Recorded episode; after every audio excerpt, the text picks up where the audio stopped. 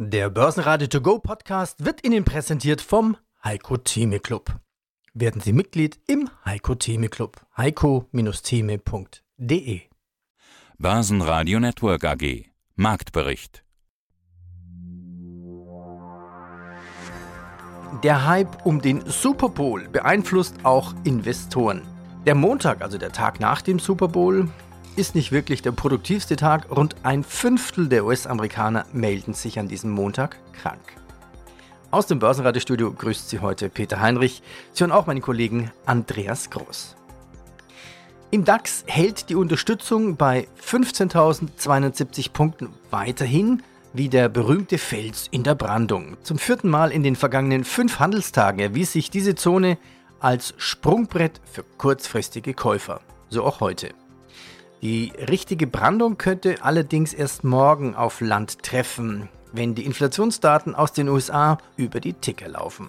So kommentiert Konstantin Oldenburger von CMC. Der DAX schloss bei 0,6%, 15.397 Punkte. MDAX plus 0,4%, 28.509 Punkte. Und in Wien, der ATX Total Return, 7.258, eine Differenz von minus 0,1%. Ja, guten Tag zusammen. Mein Name ist Stefan Land. Ich bin der CFO der All for One Group SE. All for One. Alles von einem könnte man es übersetzen.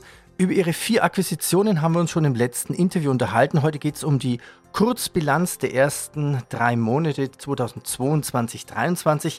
Also die ersten 3 Monate von Oktober bis Dezember 2022. Sie haben Ihre Präsentation jetzt mit Konsolidierung und Profitabilität im Fokus überschrieben. Was sind denn Ihre Pläne für das neue Jahr 2022-2023? Ja, wir wollen auf der einen Seite unsere wiederkehrenden Erlöse weiter stärken und uns da insbesondere auf die wiederkehrenden Erlöse fokussieren, die mehr Marge bringen, also auf unsere eigenen Produkte, die wir mittlerweile am Markt eingeführt haben. Einmal mit Conversion 4, unseren eigenen Service, Kunden auf die neue Welt, auf S4HANA zu bringen, oder auch mit einem Produkt Flow One für die Integration der Daten aus den verschiedenen Microsoft-Welten mit der SAP-Welt. Zum anderen wollen wir auf organisches Wachstum konzentrieren in unseren Lines of Businesses, in unserem Microsoft-Geschäft, und natürlich auch bei der Migration von R3 auf S4, also mit der Conversion 4 nennen wir das. Und ganz wichtig ist der Ramp-Up im International Delivery Center. Das heißt, wir haben im Mai letzten Jahres eine Akquisition in Ägypten gemacht. Wir haben im Oktober zu Beginn des letzten Geschäftsjahres, also 2021, eine Gesellschaft in Polen gekauft, und wir haben die letzten 12 Monate sehr viel Gas gegeben im Aufbau unserer Workforce in der Türkei.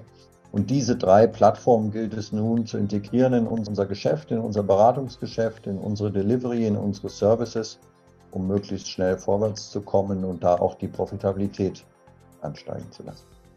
All for One Group SE hat ihren Umsatz um 1% auf 120,4 Millionen Euro gesteigert, das Periodenergebnis 6 Millionen nach 5,2, ein Plus von 15%. Der Trend in Richtung Cloud setzt sich also weiter fort. Wie steigern sich denn Ihre wiederkehrenden Erlöse? Ja, einerseits beinhalten unsere wiederkehrenden Erlöse die Wartungsverträge unserer SAP-Kunden. Also das sind alle die mit uns mal SAP eingeführt haben. Das sind fast 1000 in etwa, mit denen wir ins SAP-ERP System geholfen haben. Das ist ein großer Anteil an Supportverträgen. Und zum anderen aus dem Cloud-Bereich. Im Cloud-Bereich haben wir Subscriptions für Lösungen und Produkte von fremden Anbietern wie von SAP, von Microsoft oder auch unsere eigenen Lösungen. Und wir haben auch den Managed-Service-Bereich, also Kunden, die ihre Daten nicht mehr selbst hosten wollen, sondern sie in die Cloud geben wollen oder über uns zum Hyperscaler in die große Cloud geben wollen. Das sind praktisch die Energiequellen für unsere wiederkehrenden Erlöse, und so kommt es auch zustande, dass wir deutlich über 50% mittlerweile an wiederkehrenden Erlösen haben. Wir haben diese Themen in dem heutigen Podcast. Die Liquidität macht gute Kurse bei den Small Caps. Allgeier Wachstum plus 20%, SÜSS plus 78%, Auftragsbestand S&P-Ziel nicht erreicht. Investments in künstliche Intelligenz, Tech-Experte Thomas Rappold zum AI-Index, OpenAI und ChatGPT. Wie soeben gehört, CFO All for One sagt für 2023, Konsolidierung und Profitabilität steht im Fokus. Timo Emden, Bitcoins, banges Warten auf US-Inflationsdaten. Der Fit for Trading Podcast von der DZ Bank, Nummer 15, Aktien oder Anleihen, wo gibt's jetzt Rendite? Peter Alex von der GESCO sagt, in volatilen Märkten agil unterwegs sein. 2022 war ein Rekordjahr. Holzbauer, neue CFO. Mein Name ist Lukas Spang und ich bin Initiator und Fondsberater des Tigris Small and Micro Cap Growth Fund. Lass uns über 3 Einzelaktien sprechen. Was gibt's an Newsflow? Was gibt's an Neuigkeiten? Starten wir mit dem IT-Dienstleister Nagarro aus München. Das Unternehmen wurde 2020 als Abspaltung der Allgeier SE gegründet. Nagarro ist so eine Art, Maßschneiderei für Softwarelösungen. Was macht Nagarro und was gibt's hier Neues an News? Genau, also der Schwerpunkt der Gesellschaft ist auch natürlich insbesondere im internationalen Geschäft. Das heißt, USA macht 40% der Umsätze aus. Deswegen auch damals die Abspaltung aus der Allgäuer, weil das Nagarro-Geschäft sehr, sehr viel internationaler ausgerichtet ist als das Allgäuer-Geschäft, was im Prinzip fast 100% Deutschland und noch ein bisschen Österreich, Schweiz ist. Die Gesellschaft hatte schon mit den neuen Monatszahlen Mitte November die Jahresprognose für 2022 nochmal erhöht und hat jetzt sehr früh im Jahr, Mitte Januar, die Guidance für dieses Jahr bekannt gegeben. Man erwartet wieder ein Wachstum von 20%. Das ist im Prinzip so das langjährige durchschnittliche Wachstum. Das ist auch ohne weitere Akquisition. Das heißt, wir reden hier auch von einem organischen Wachstum. Im vergangenen Jahr hatte man einerseits durch Akquisitionen ein überproportionales Wachstum erzielt, aber auch durch positive Währungseffekte, gerade aus dem Euro- und US-Dollar-Verhältnis. Bei der Marge, bei der bereinigten EBITDA-Marge erwartet man einen leichten Rückgang von 16% auf 15%. Das dürfte aber vor allem auch darauf zurückzuführen sein, dass eben die Marge letztes Jahr einen gewissen Rückenwind durch die Währungsseite bekommen hatte, weil einfach der Euro ja im Großteil des Jahres sich schwächer entwickelt hat gegenüber dem US-Dollar. Und wir haben ja in den letzten Wochen 2022 gesehen, dass sich dieses Bild gedreht hat und dass hier letztlich sicherlich auch eine gewisse Vorsicht dann vom Vorstand angesetzt wird. Die Guidance, wie gesagt, sehr früh im Jahr, das heißt, da dürfte sicherlich auch eine gewisse Vorsicht insgesamt berücksichtigt sein in der Guidance. Und wenn wir uns 2021 und 2022 anschauen, hat der Vorstand mehrfach die Prognose erhöht, sodass hier meines Erachtens diese Prognose zum jetzigen Zeitpunkt auch durchaus zurückhaltend sehen sein dürfte. Der Euro kann sich etwas erholen. Er ist mit 1,0656 Dollar quasi am tiefsten Stand seit gut einem Monat. Die Feinunze Gold gibt aktuell 0,2% auf 18.057 Dollar nach. Und auch die Ölpreise sind leicht im Minus. Hallo, mein Name ist Peter Alex. Ich bin verantwortlich für den Bereich Investor Relations und Corporate Communications bei der GESCO SE. Dies seit rund einem Jahr. Vorher habe ich ungefähr auch schon 20 Jahre lang Verantwortung für diese Bereiche bei 4 anderen Unternehmen geführt. So bin ich also ein alter Hase im IR-Geschäft. Und was hat jetzt letztendlich dazu geführt, dass 2022, was offensichtlich auch wieder ein sehr schwieriges Jahr war, bei der GESCO nicht nur gut gelaufen ist, sondern ein Rekordjahr war, wie Sie eingangs sagten? Also zum einen, ich will es nicht verhehlen, hatten wir sicherlich auch bei der einen oder anderen Company einigen Rückenwind. Ja, das ist einfach so, dass die Materialpreise gerade auch, nehmen wir das Beispiel Stahl, enorm angestiegen waren, aber auch viele andere Materialien sind deutlich verteuert, gleichzeitig die Energiepreise. Und in so einer Situation ist es für jeden Kunden extrem nachvollziehbar, dass die Preise erhöht werden müssen. Ja, und von daher waren dann diese Verhandlungen über erhöhte Preise nicht ganz so schwierig, wie sie manchmal in der Vergangenheit ist, wenn man in einem deutlich weniger volatilen Umfeld unterwegs ist. Hier war jedem klar, die Preise müssen hoch. Und dann, wie ich schon vorhin ausgeführt hatte, unsere Unternehmen sind durch die Reihe weg richtig gut positioniert, also sind richtig wichtig für ihre Kunden. Und da gibt's dann wenig oder auch gar keine Alternativen. Und dann konnten wir die Preise entsprechend hochziehen. Und alleine, genau, bei gleichem Umsatz und gleicher bleibender EBIT-Marge, und die haben wir sogar auch ein bisschen steigern können, ja, kommt dann ein Rekordergebnis heraus. Das heißt dann aber auch, Sie haben im Grunde genommen ein bisschen übertrieben mit der Preisdurchsetzung. Ich würde nicht sagen übertrieben, aber ich sag mal, es robust verhandelt. Wir haben sicherlich robust verhandelt und also das lief auch recht gut. Gleichwohl, ich denke, wir sind sehr partnerschaftlich mit unseren Kunden unterwegs. Viele der Preise sind halt auch irgendwo recht transparent abzulesen. Also gerade Materialpreise konnte jeder sehen, wie die sich entwickeln. Das gilt sowohl für Stahl auf der einen Seite als auch Papier auf der anderen Seite. Jeder kann die Energiepreise sich anschauen. Dass jetzt zum Beispiel Thema 23 sicherlich auch die Lohnkosten bei jedem entsprechend hochgehen. Das gibt natürlich auch nochmal Argumente, die Preise zumindest stabil zu halten, selbst wenn die Materialpreise runtergehen. Das ist halt so. Aber ja, wie gesagt, also wir sind gut unterwegs und das ist einfach auch, ist bei uns auch ganz klar im Fokus, dass wir diese Bewegungen am Markt sehr genau verfolgen. Also darauf haben wir unsere Geschäftsführer getrimmt. Diese Agilität ist uns unglaublich wichtig, also dass man nicht, wie es früher möglich und auch normal war, vielleicht maximal zweimal im Jahr, vielleicht oder wenn man schnell war, viermal im Jahr, also quartalsweise sich über Preise zu unterhalten. Diesmal sind die Zeiträume viel kürzer und von daher, das muss man auch erstmal lernen, mit solch volatilen Zeiten umgehen zu können. Aber das ist dann auch etwas, was wir von der GESCO in die Gruppe Unternehmen hineingetragen haben, dass uns das unglaublich wichtig ist. Und ich kann nur sagen, das haben die Geschäftsführer absolut verinnerlicht. Und ich sag mal, einige natürlich auch schon aus eigener Antrieb, gar keine Frage, sind ja erfolgreiche Geschäftsführer. Aber im Zusammenspiel ist allen klar, das ist super wichtig. In so volatilen Märkten muss man agil unterwegs sein. Die Adidas-Aktie stoppt ihren Abwärtstrend. Am Freitag verlor die Aktie ja minus 12,6% nach einer Gewinnwarnung. So kann Adidas am Montag um 0,7% zulegen. Die Commerzbank will nach fast 4,5 Jahren wieder zurück in die erste deutsche Bundesliga. Vielleicht ist die Cobra ja der Ersatzspieler für die Linde-Aktie. VW OS geht an den Start. Das ist das eigene VW-Autobetriebssystem. BMW blickt zufrieden auf die Gewinnentwicklung im abgelaufenen Jahr. SÜSS MicroTec, nächste Aktie, die wir uns anschauen, baut Spezialmaschinen, die hauptsächlich für die Herstellung von Halbleitern eingesetzt werden. Starke Vorabzahlen für 2022 gab es jetzt, sowie ein gelungener Kapitalmarkttag. Und die haben den Aktienkurs der SÜSS MicroTec so ein bisschen Auftrieb gegeben. Wo steht denn SÜSS MicroTec?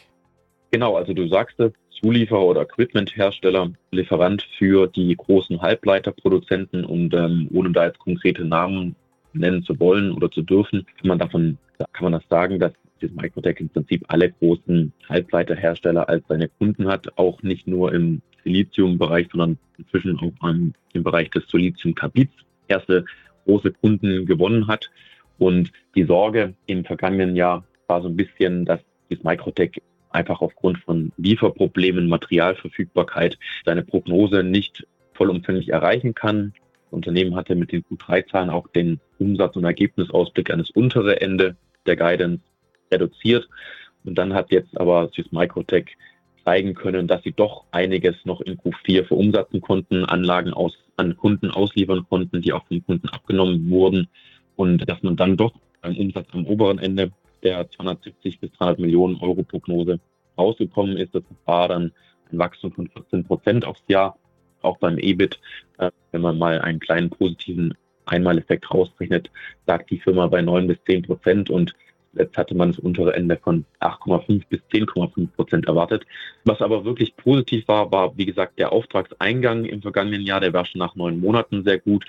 In Q4 gab es eine leichte Abschwächung, weil einfach auch gewisse Fortzieh-Effekte schon in Q3 gesehen wurden. Dennoch reden wir hier über einen Auftragseingangswachstum von rund 32% im vergangenen Jahr. Das heißt, eine Book-to-Bill-Ratio, also das Verhältnis von Auftragseingang zu Umsatz von knapp 1,5.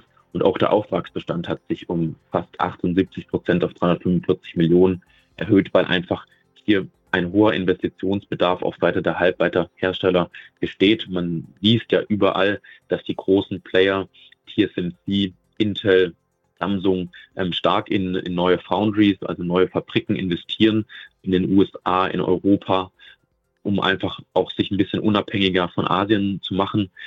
In den USA gibt es ja auch entsprechende Anreizprogramme für Investitionen und da sind natürlich Investitionen in die Maschinen von beispielsweise SÜSS MicroTec, wichtig, die letztlich dann in diesen Fabriken zukünftig stehen werden. Und das lässt den Vorstand eben auch mit Blick auf die mittelfristige Perspektive bis 2025 weiter optimistisch blicken.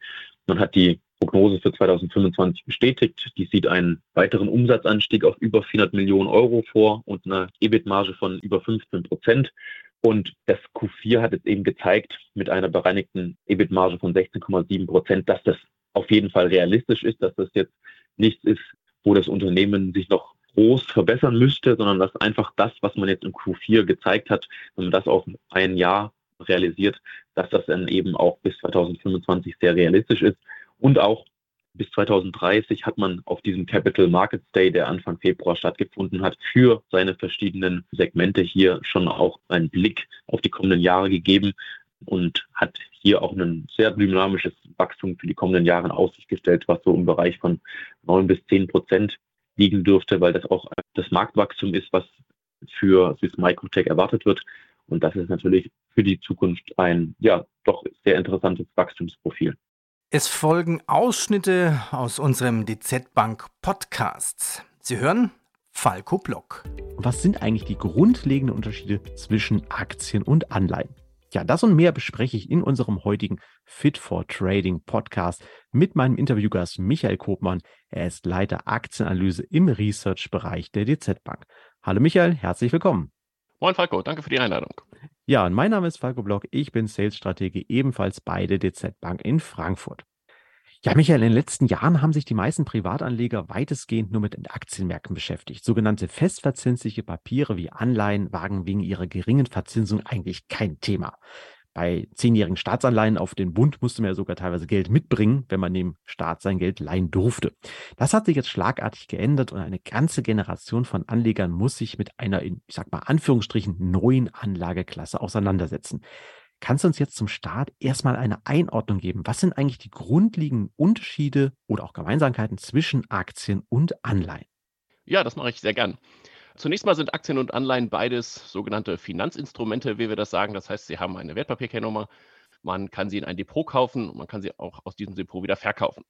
Sie werden an der Börse gehandelt. Sie haben also im Unterschied zu einem Sparbuch zum Beispiel einen Preis und der kann natürlich auch schwanken. Aber tatsächlich sind die Unterschiede größer als die Gemeinsamkeiten, denn Aktien zum Beispiel geben dem Inhaber einen Besitzanteil am Unternehmen und auch ein Stimmrecht bei der Hauptversammlung, wohingegen Anleihen Schuldverschreibungen sind und eben gerade keine Eigentümerschaft an dem Unternehmen in irgendeiner Form verbriefen, sondern lediglich eine Forderung darstellen gegenüber dem Schuldner, in dem Fall dann dem Unternehmen. Daher hat der Anleiheinhaber auch einen Rechtsanspruch auf die Zahlung der Zinsen, wohingegen der Aktionär eben gerade keinen Rechtsanspruch auf die Zahlung einer Dividende hat, denn er ist ja selbst Eigentümer und das macht keinen Sinn, einen Rechtsanspruch gegen sich selbst zu haben. Beim Risiko, da wird den Aktien das höhere Risiko zugeschrieben, denn Dividenden und auch der Aktienkurs schwanken in der Regel deutlich stärker, als das bei Anleihen der Fall ist. Bei Anleihen scheint das Risiko eher gering, weil Zinszahlungen und auch der Rückzahlungsbetrag und der Zeitpunkt der Rückzahlung doch von vornherein festgelegt sind. Und das bedeutet aber auch, dass eben die Rendite bei Aktien in aller Regel etwas höher ist. Sie ist natürlich unsicherer, denn sie hängt von den zukünftigen Erfolgen des Unternehmens ab. Das heißt, Aktienkurs und Dividende werden bei erfolgreicher Unternehmensgestaltung auch stärker nach oben tendieren, wohingegen die Rendite von Anleihen doch weitestgehend im Voraus festgelegt ist und die Zinszahlung und der Rückzahlungsbetrag jetzt ja sich nicht unterscheiden werden. Sie unterscheiden sich auch noch auf die Laufzeit bezogen, denn Aktien haben ja gerade keine feste Laufzeit, die hält man so lange im Depot, wie man sie halten möchte. Anleihen haben in der Regel eine bestimmte Laufzeit, nach der sie dann auch zurückgezahlt werden müssen. Zusammenfassend kann man sagen, dass Aktien wahrscheinlich in der Regel die höhere mögliche Rendite aufweisen als Anleihen, aber auch natürlich das höhere Verlustrisiko. Okay, also halten wir nochmal ganz kurz fest zu Anfang. Mit Aktien beteilige ich mich direkt, aber zeitlich unbegrenzt an einem Unternehmen und mit allen wirtschaftlichen Höhen und Tiefen bin ich dann dabei. Mit einer Anleihe hingegen leihe ich einem Unternehmen für einen begrenzten Zeitraum Geld und habe aber ganz klar einen Anspruch auf Zins- und Rückzahlung. Ja, bei Aktien gilt eigentlich seit jeher der eiserne Grundsatz, wenn ich mehr Renditechance haben will, du hast es ja vorhin schon mal kurz angerissen, ja, dann muss ich ein größeres Risiko eingehen. Das kann ich machen, indem ich bei Aktien Unternehmen wähle, die verhältnismäßig klein sind, deren Produkte und Leistungen noch nicht so bekannt oder deren Zukunftsaussichten unsicher sind. Das heißt also, für das Risiko, das ich eingehe, werde ich belohnt mit einer höheren Renditechance. Jetzt, du hattest es schon mal ganz kurz angerissen, aber wie ist die Frage, wie ist das bei Unternehmensanleihen? Gibt es da eigentlich auch einen ähnlichen Zusammenhang zwischen Rendite und Risiko? Ja, also ganz grundsätzlich die Regel, dass es ohne Risiko keine Rendite gibt, die gilt immer, auch bei Anleihen. Bei Unternehmensanleihen ist so die Kreditwürdigkeit des Emittenten, wie wir sie nennen, so der zentrale Faktor. Also ein Unternehmen mit einer hohen Kreditwürdigkeit, einer hohen Bonität, wie wir das sagen, ist wahrscheinlicher in der Lage, seine Zinszahlungen und auch die Rückzahlung des Kapitals zu leisten. Und daher kann es sich dieses Unternehmen im Vergleich zu einem nicht so bonitätsstarken Unternehmen dann auch erlauben, weniger Zinsen für die Anleihen anzubieten und trotzdem noch Investoren zu finden.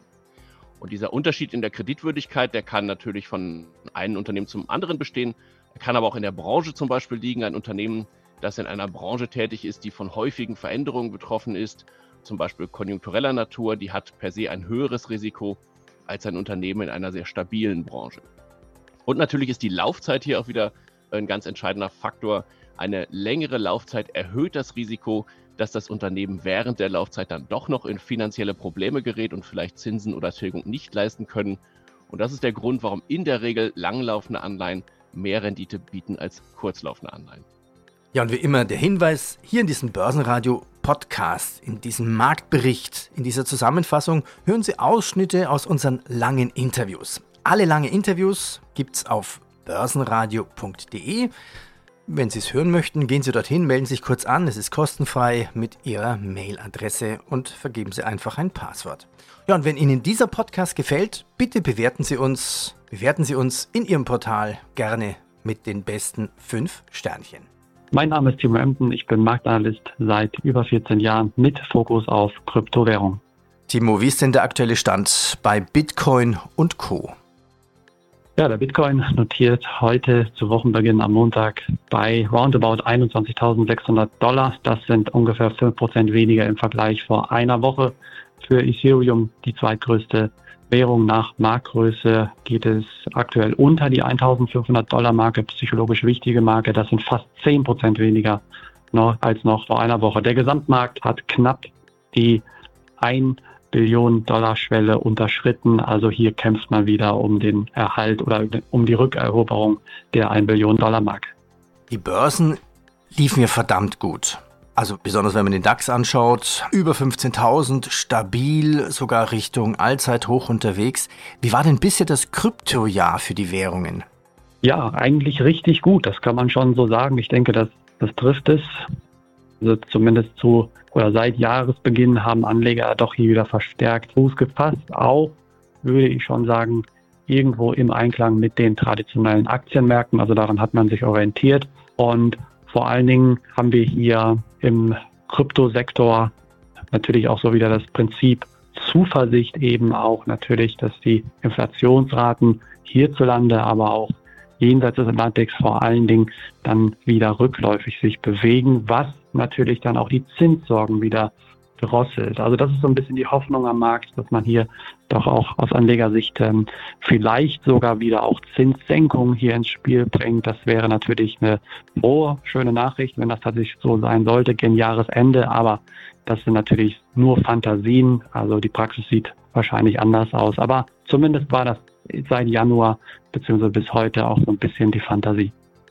Ja, ist denn die Bitcoin-Rallye schon wieder vorbei? Banges Warten auf die US-Inflationsdaten. Warum beeinflusst eigentlich die US-Inflationsdaten, klar, die Börsen, aber warum auch Kryptowährungen? Ja, die Frage muss man sich vielleicht stellen, ob überhaupt eine Rallye passiert ist. Ja, ich denke, der Begriff Rallye ist natürlich sehr weit gefasst. Vor allen Dingen wird darauf verwiesen natürlich, dass im Januar der Bitcoin hier beispielsweise um 40% gestiegen ist. Ja, hier können wir von einer kleinen Erholungsrallye sprechen, aber nein, der übergeordnete Abwärtstrend, nämlich bestehend seit November 2021, zu diesem Zeitpunkt haben wir das Allzeithoch bei Bitcoin erreicht, auch bei anderen Währungen. Seitdem besteht ein Abwärtstrend übergeordnet und dieser bleibt bis heute immer noch intakt. Und damit haben Anleger natürlich weiterhin zu kämpfen. Ja, die große Brille, die weite Sicht sagt immer noch, dass wir in einem Abwärtsstrudel stecken. Und die jüngste Erholungsrallye, ja, ist wahrscheinlich, man weiß es nicht, aber vermutlich ist sie vielleicht heiße Luft. Auf der anderen Seite wie ich schon sagte, war vielleicht auch so ein bisschen die Hoffnung, dass man in Zukunft hier eine weniger restriktive Geldpolitik sieht. Börsenradio Network AG Marktbericht. Der Börsenradio To Go Podcast wurde Ihnen präsentiert vom Heiko Thieme Club. Werden Sie Mitglied im Heiko Thieme Club. heiko-thieme.de